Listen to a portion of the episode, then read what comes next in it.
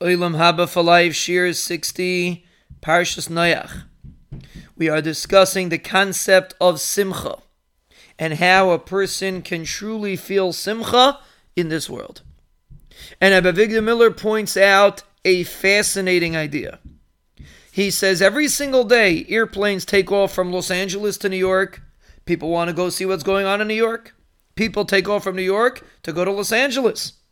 Why can't the people in Los Angeles find entertainment in the West? And why can people in New York find entertainment in the East? The fun always has to be someplace else, not where you are.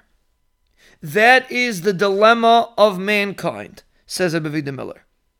People are constantly searching for a good time somewhere else, constantly running, constantly jumping.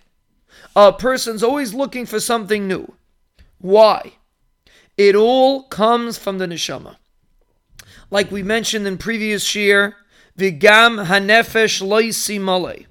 The neshama will never be full. Which means, Rabbi Avigdor Miller puts a little bit of a different spin on it. For example, a cow. A cow is sitting in the field, chewing grass, walking around. It's happy. A dog is happy. Might be hungry, but he's happy. A goat is happy. A cat is happy. A human being has all the money, has all the food, has all the luxuries, and is not happy. Insanity, says Avigdor Miller, is a uniquely human trait. Depression is by humans. What's the reason for it? Explains Avigdor Miller, Oilam haba is nitzchias. Oilam haba is something that we can't fathom.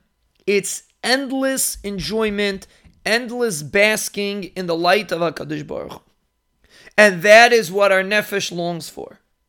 It longs to break barriers, not to be bound to the situation that it's in.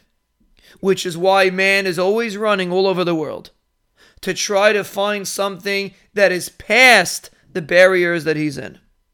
Out of the box, something new, something he didn't experience yet.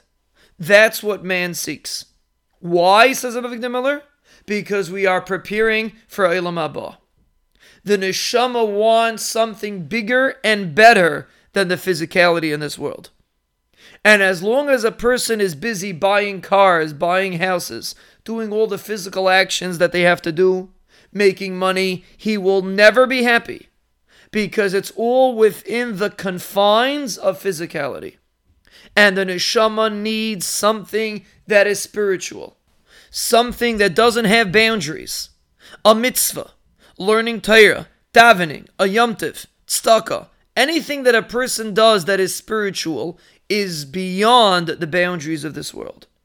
And that is what gives the neshama happiness. That's what makes the neshama satisfied. Such a person is not chasing everything that's going on in the world. If you see somebody running all over the world looking for the next thing and the next thing and the next thing, stop and realize that it comes from a lack of connection to Ruchnias.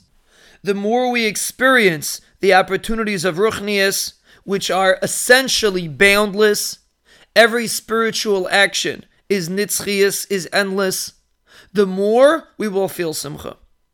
The more we focus on actions that will bring us Eilam Haba, the more we transcend the boundaries that we have, and the more we will feel satisfied. Because satisfaction for the nefesh comes from spirituality, comes from activities that bring us closer to Eilam Haba.